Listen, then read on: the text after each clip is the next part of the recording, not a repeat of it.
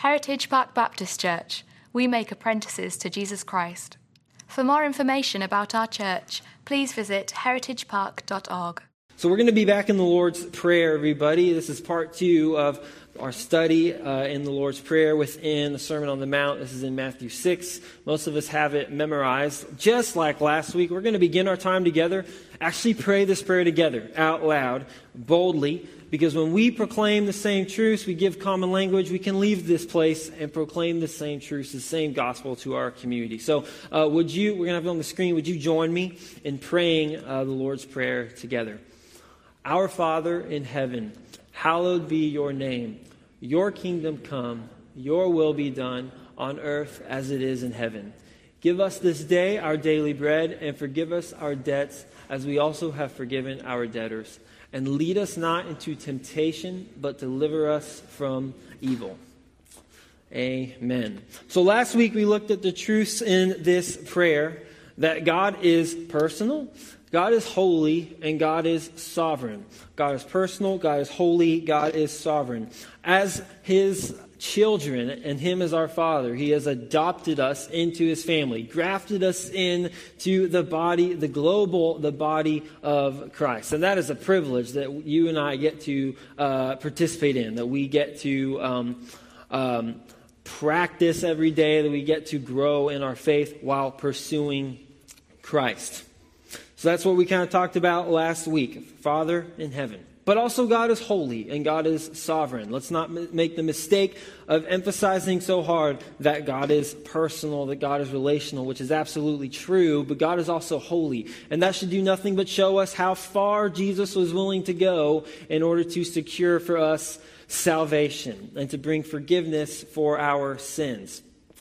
So Jesus humbled himself. So we see Jesus' humility here uh, just in these simple words in the Lord's Prayer. So today we're going to take a look at the second half, and it's going to progress our attention uh, from God's holiness and His sovereignty into actually praying for ourselves, praying for our needs. And God actually invites us to pray for those needs to pray for ourselves. And then there are three things we're going to point out that these are things that Jesus promises to give us.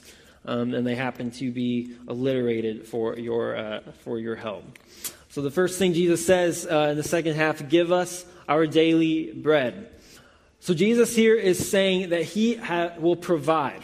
He's going, he is a God of provision.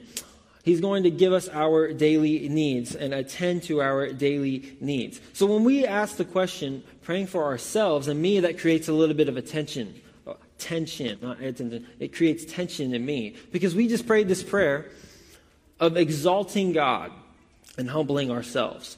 Exalting God, humble ourselves. And we want to, you know, we want to break self promotion in this prayer and praying like this. Break self promotion, break self um, isolation, and also infuse within us humility. That's what we're going to do in this prayer. But now Jesus is saying, okay, now you can pray that He'll give us our needs, give us daily bread. It seems a little bit crass to me. Like, why, why are we making this switch? So here's what Jesus is not saying. Jesus is not telling us that we, you know, he's not promoting a prosperity gospel here. At Heritage Park, we do not teach a prosperity gospel that says, okay, if you want this thing or you want to do this thing, it is God's will for you to do that thing. It's your destiny. That is not taught in this building. It's not taught in our church family. Jesus is not saying that you have this need, you have this desire or this want, then you can have that. That's not what Jesus is saying. Uh, the phrase is daily bread. Daily bread. We're talking about sustenance. We are talking about basic needs. So last week we touched on Psalm 37 4, which says, Delight yourself in the Lord, and he will give you the desires of your heart. In the Lord is the key to that verse. In the Lord. This is the kind of transformation that Jesus brings when we are delighting in his plan, delighting in his will. And it is a joy to participate in that kingdom. I don't know if you've ever been a spot in your life where you know I am I'm absolutely doing what Jesus has called me to do. I think a lot of times in our life we're like, man, I just want to get to what Jesus is calling me to do. To know that you are in God's plan is a complete joy. It is something that you can delight in uh, easily. It brings you joy every single day. So that's the kind of transformation that Jesus brings when we are in his will. and it is a delight to participate. But when we are in His will, that verse is saying that our desires become secondary to His desires. Our will becomes secondary to His will. This is what humbling ourselves and saying, Your kingdom come, Your will be done. That's what we're saying, that's what we're praying. It's actually a dangerous thing to pray. It's dangerous because we're saying, Lord, whatever I can do in my life, whatever you can do is better. Whatever you're going to use me for is better than anything I could ever dream of. So we all have needs, we all have desires, and those are real things. They're things that we have in our lives. Which of those wants and which of those desires serve the purpose of sustenance, and which of them serve the purpose of pride and pleasure? Where are they placed in your life? If there's something in your life that you have carefully placed in such a way, or made time for, crafted time out of your day so that it can distract you from God's plan or so that it can distract you from the responsibilities that you have in your life. I'm not saying that that is a sin. It's not a sin to have that thing. It's not a sin to have nice things. But what happens is we can start on a road towards idolatry. Start on a road on a road towards replacing God because we don't trust Him enough. We don't trust God to provide for our needs, so I'm going to try and do it myself. And what that creates is this cycle, a, a never ending cycle of want, desire, needs met, and then I need more. Needs met, and then I need more. That's what happens when we try to um, replace God, replace the kind of provision that God can give us. Yesterday, if you were at uh, the funeral for James, it was a sweet time together. And our pastor, he read Psalm 33, verse 18 through 19.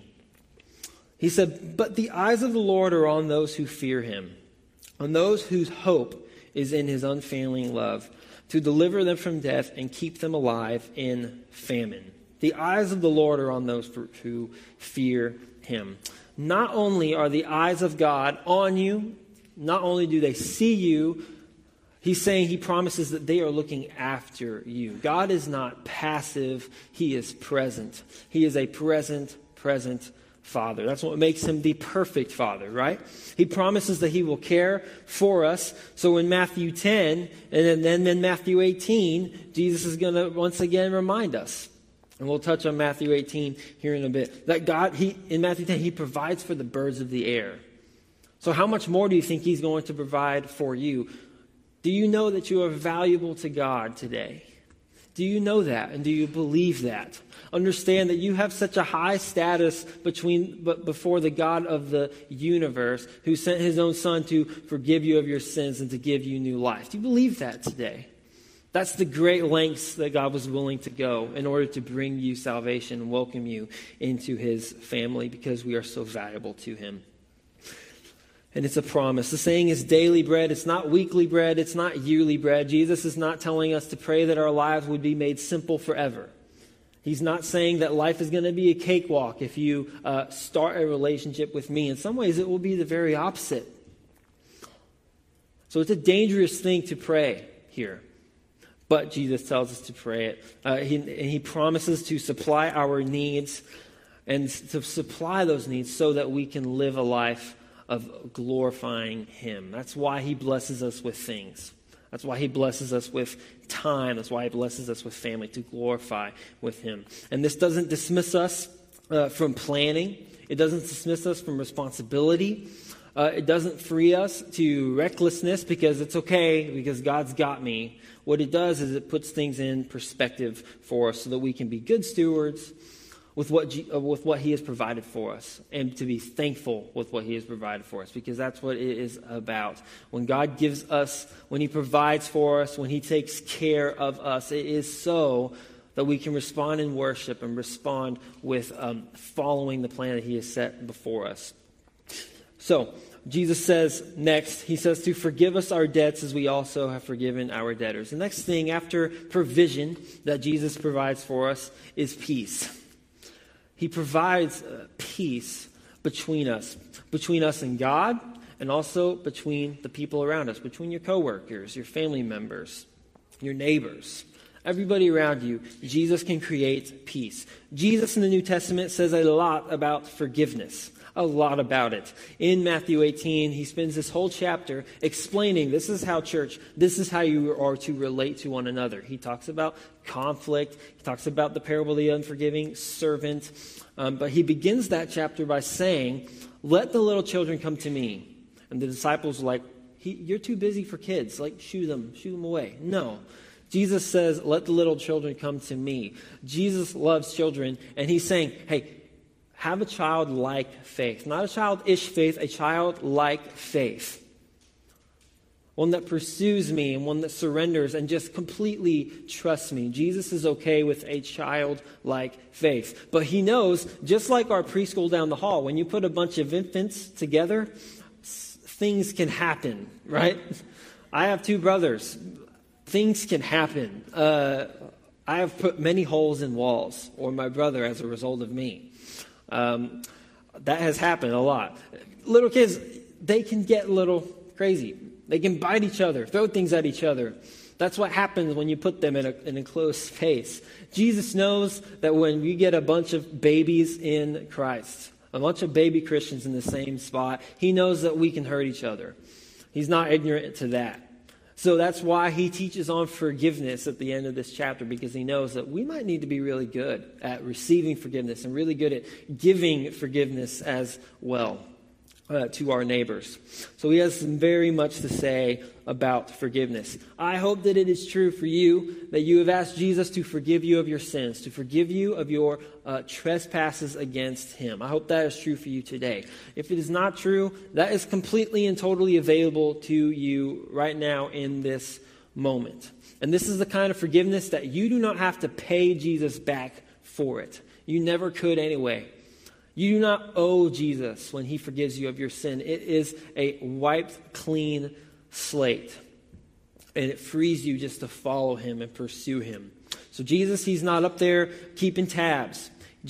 God doesn't have a checkbook of grace that he has to balance. He doesn't have like an Excel budget with your name on it that says, well, I don't know, last week I, I, I, get, I lost a lot there. No. Like, like God's grace is limitless. His mercy has no end, and his forgiveness is limitless. His forgiveness is limitless. And praise God for that. This is what separates following Jesus from every other worldview and from every other world religion that you can encounter today. Because they have teachers that stand up and say, okay, I've been enlightened, so listen to me. Uh, here's what you can do. Here's what you can say. Here's what you can eat and drink, study, move to this place, go to this place for a certain amount of time, whatever it may be. Say this, recite this, do all these things, and maybe you can have a chance at stepping into little g, God's presence or into whatever version of that afterlife is. That's what the other worldviews, other religions say. You try and you try and you perform and you perform, and maybe you can be accepted. The great, great news of the gospel is that we have a teacher who, one, teaches us lessons and he can fulfill them and he can follow them himself. But also, he teaches us, in this example, he teaches us to forgive, ask God for forgiveness, but then the very one who tells us, ask God for forgiveness, is going to be the one who delivers that forgiveness to you. Jesus, he not only teaches you, he provides for you. He delivers you and he rescues you, rescues you from condemnation. That's what Jesus does. And then he transforms you in the process. So, like I said, I pray that you have confessed your sin and received the forgiveness that Jesus can bring. But I also hope that it, that first time was not the last time. Can, following Jesus, pursuing after Christ as a daily, daily devotion means that I acknowledge, Lord, that I'm not perfect and that I continue to sin. Would you forgive me of that sin? Jesus is telling us, remember, when we pray, not the first time or the last time you pray, every time you pray, acknowledge that I need God and that He has forgiven me. Lord, would you forgive me of my sins? That's, that's what it takes to follow Jesus every single day. Ask God for forgiveness. But then he says something that's very difficult. I think that in some ways might be more difficult because if God's grace, if God's forgiveness is limitless, the next question we need to ask is Is yours? Is your forgiveness limitless. To the person who has wronged you over and over and over again, continuously, it seems like it never ends. Is your forgiveness limitless to that person? Does it have an end? Does it have a stopping point? Have you ever held a grudge? Have you ever harbored bitterness? Have you ever held on to anger towards somebody because they wronged you in some kind of way? You are not alone in that, in this room. You are not alone uh, with that answer, which I'm sure is yes for you. You are not alone in that. This is why Jesus tells us to pray for difficult things. But in this prayer, in the whole prayer, our Father in heaven, down to uh, deliver us from evil, Jesus is saying that we need to become humble people when we chase after Jesus, uh, exalt God and humble yourself. Break self reliance, break self promotion, uh, be humble. This is what happens when we pray in this way. This is what happens when we live our life this way. We become humble people. But at the very core of withholding forgiveness from somebody is pride. It is this idea that I have the moral high ground over this person. I have the just cause. I have the correct reason. I have reason to be angry. And that may be true in your situation. It may be. But Jesus is calling us to the very difficult thing of humbling ourself. Humbling ourselves to the point of forgiving and not keeping track of that forgiveness. So in Matthew 18, when Jesus was teaching about this, how to interact with one another, he knew that we're imperfect people. He knew that we're going to be baby Christians, that we're going to hurt one another. So he tells the parable of the unforgiving servant, which is the story of a servant who is forgiven of an unpayable debt. And then he goes and decides to act somebody who owes him a very small amount of money. And, and, and he can't pay. So he throws him in prison until he can pay the debt, which is a lifelong, that's a, that's a life sentence. You can't work off a debt while you're in prison. So it's this idea that if forgiveness has been shown to you, why wouldn't you show forgiveness to somebody else? And then Jesus finished this, and, and, and Peter says, Okay, Jesus, don't we love Peter? um, he says, uh, Let's just get practical for one second. How many times should I forgive? And then he gives a really high and impressive number. How about seven? That was seven. Yeah, that was seven. And uh, he says, How about seven? And Jesus is like, you know, seven's a nice whole, round, not round, but in Scripture it's a very significant whole number. So Peter says seven, and Jesus says, How about 77? Take the number that you thought was really high and overachieving and multiply it by 11. Jesus is saying, Don't even keep track. Don't even keep track of how many times you forgive the people who have wronged you. Your forgiveness should be completely limitless. Forgiveness should be limitless. So, do you possess the moral high ground in a situation, in a conflict in your life today? And like I said, that may be real. You may have that reason. Have the moral high ground. Jesus is calling us to the difficult thing of forgiving that, purpose, that person even if they don't, for, uh, they don't deserve that forgiveness. That's what he is calling us to. If you think about uh, this, if, if we are saying that, God, I know how you are going to act towards me, I know that you are going to forgive me of my sins when I ask for it, but then we turn around and say, but I'm not going to forgive this person. I'm going to hold on to that anger. How? How can we ask God to forgive us our sins and then turn around and not give it ourselves? How can we do that and say that we are following and trying to become more Christ like? At the very core of what Jesus has done for you, he has forgiven you of your sins and cleansed you of your unrighteousness. If forgiveness has been extended to you, then it should be extended to other people. If you have experienced the forgiveness of God, then you are to uh, extend that forgiveness to the world around you. So, forgiving the one who doesn't deserve to be forgiven. God has set the standard. He has set the standard for forgiveness through Jesus, what he did on the cross. It is humbling, it is a sacrifice. And that's what it should be for us. It is humble and it is sacrifice. Because what it means is when we relinquish a, a grudge, when we get rid of uh, the anger that we're holding on, it means that we're not going to get to see this person uh, experience the pain that they caused me. We're not going to get to see the revenge because that's what it is. We don't get to see them experience the pain that they caused uh, to me. That's the humbling thing, and that's what makes this so difficult. It's the unfairness, which is the scandal of the gospel. It is absolutely not fair what Jesus has done for us on our behalf. Because what we have done against Jesus was a death sentence. I can make a list of every wrong that has ever been done against me my whole life. Like I said, I have two brothers. One of them is my age, so we, we spent much time together. Um, uh, I can make a long list of the wrongs and the sins that have been done against me. Listen, that list of wrongs against me, it would not even compare in size to the list that Jesus could have against me. But Jesus doesn't keep that record, he completely forgets it throws it out the window. He has forgiven me of all those sins. Jesus has forgiven a far greater debt than I could ever forgive, than I could ever even have against me. Jesus has forgiven me of that. It is a beautiful, beautiful thing to participate in the forgiveness of Jesus. So, this is difficult stuff. To forgive is hard. That's why Jesus instructs us to pray. If it were easy, Jesus wouldn't say, pray, pray in this way. He wouldn't. He wouldn't instruct us to pray uh, if it was easy. But when we pray what we can, we, we talked about this a few weeks ago. When we pray what we can, when we just pray what we got, Jesus can strengthen and empower us to do what we cannot. That's the kind of power that Jesus can give us. So that's going to take us into the last thing. Jesus, He provides for us provision, He brings us peace, and He gives us protection.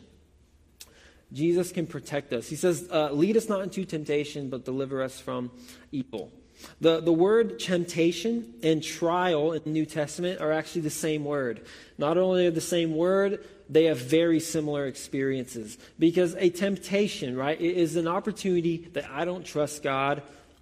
I'm gonna, I have to do this thing. I have to go get this thing in order uh, to satisfy myself. While a trial is just giving us con- uh, opportunities to, to do that again, to uh, say, God, I don't trust you. God, I don't trust you. I've got to take care of this myself. So Jesus says, pray against that. Pray against temptations, pray against trials, uh, because there are opportunities for us um, to lose sight of what God is trying to call us to, to lose sight of, of um, the great plan that He has for us. It's easier to see evil um, especially when God is nowhere in sight. It's like God becomes eclipsed by the things that entangle us. But as a Christian, as a follower of Jesus, a petition, a plea, a prayer for God to protect you is all that we can do because the battle against sin that we have is a battle. It is a war. And if we don't treat it as a war, if we don't treat it as a battle, we're playing a dangerous game with sin. It's like playing with fire. It's a dangerous game to, to mess around with sin and to mess around with the enemy. So he's saying the last thing in the prayer invite God into that. Invite God into that war. I'll let you in on a, a little secret. When it comes to your spiritual warfare, when it comes to the battle of sin in your life, that's not going to be won, most likely. That's not going to be won right here within in the pulpit, in the sanctuary. Spiritual battles are won on our knees before God alone, pleading with God to deliver us from that evil. That's where the real spiritual victories come from. When we exalt God and humble ourselves and acknowledge that I cannot do this alone. I cannot fight this sin battle alone. We are way over ahead if we think we can outsmart the enemy, if we think we can just uh, muscle through this temptation that has had its grip on you for years and years and years, or through this grudge that you cannot seem uh, to rid yourself of. We cannot do this alone. We need His help, and we need His protection. Church family, we need God. And that's something I see in this whole prayer is the truth that we just need God and we need His help.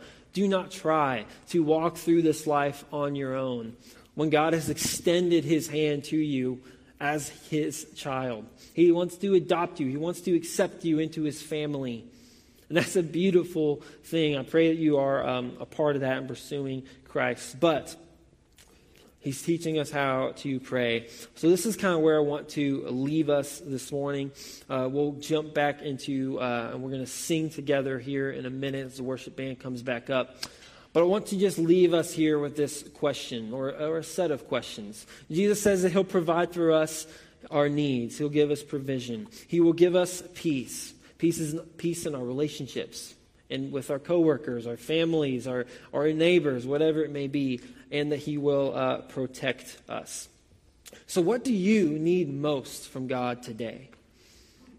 Do you need His peace? Do you need Him to flood into a relationship, a conflict that you have?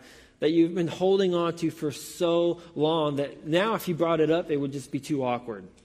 Do you need Him to flood into that situation and bring peace, bring forgiveness? Do you need His protection? Has there been a temptation or a sin that just it's just had its grip on you for far, far too long. And you've realized, I can't win that battle on my own. I just can't.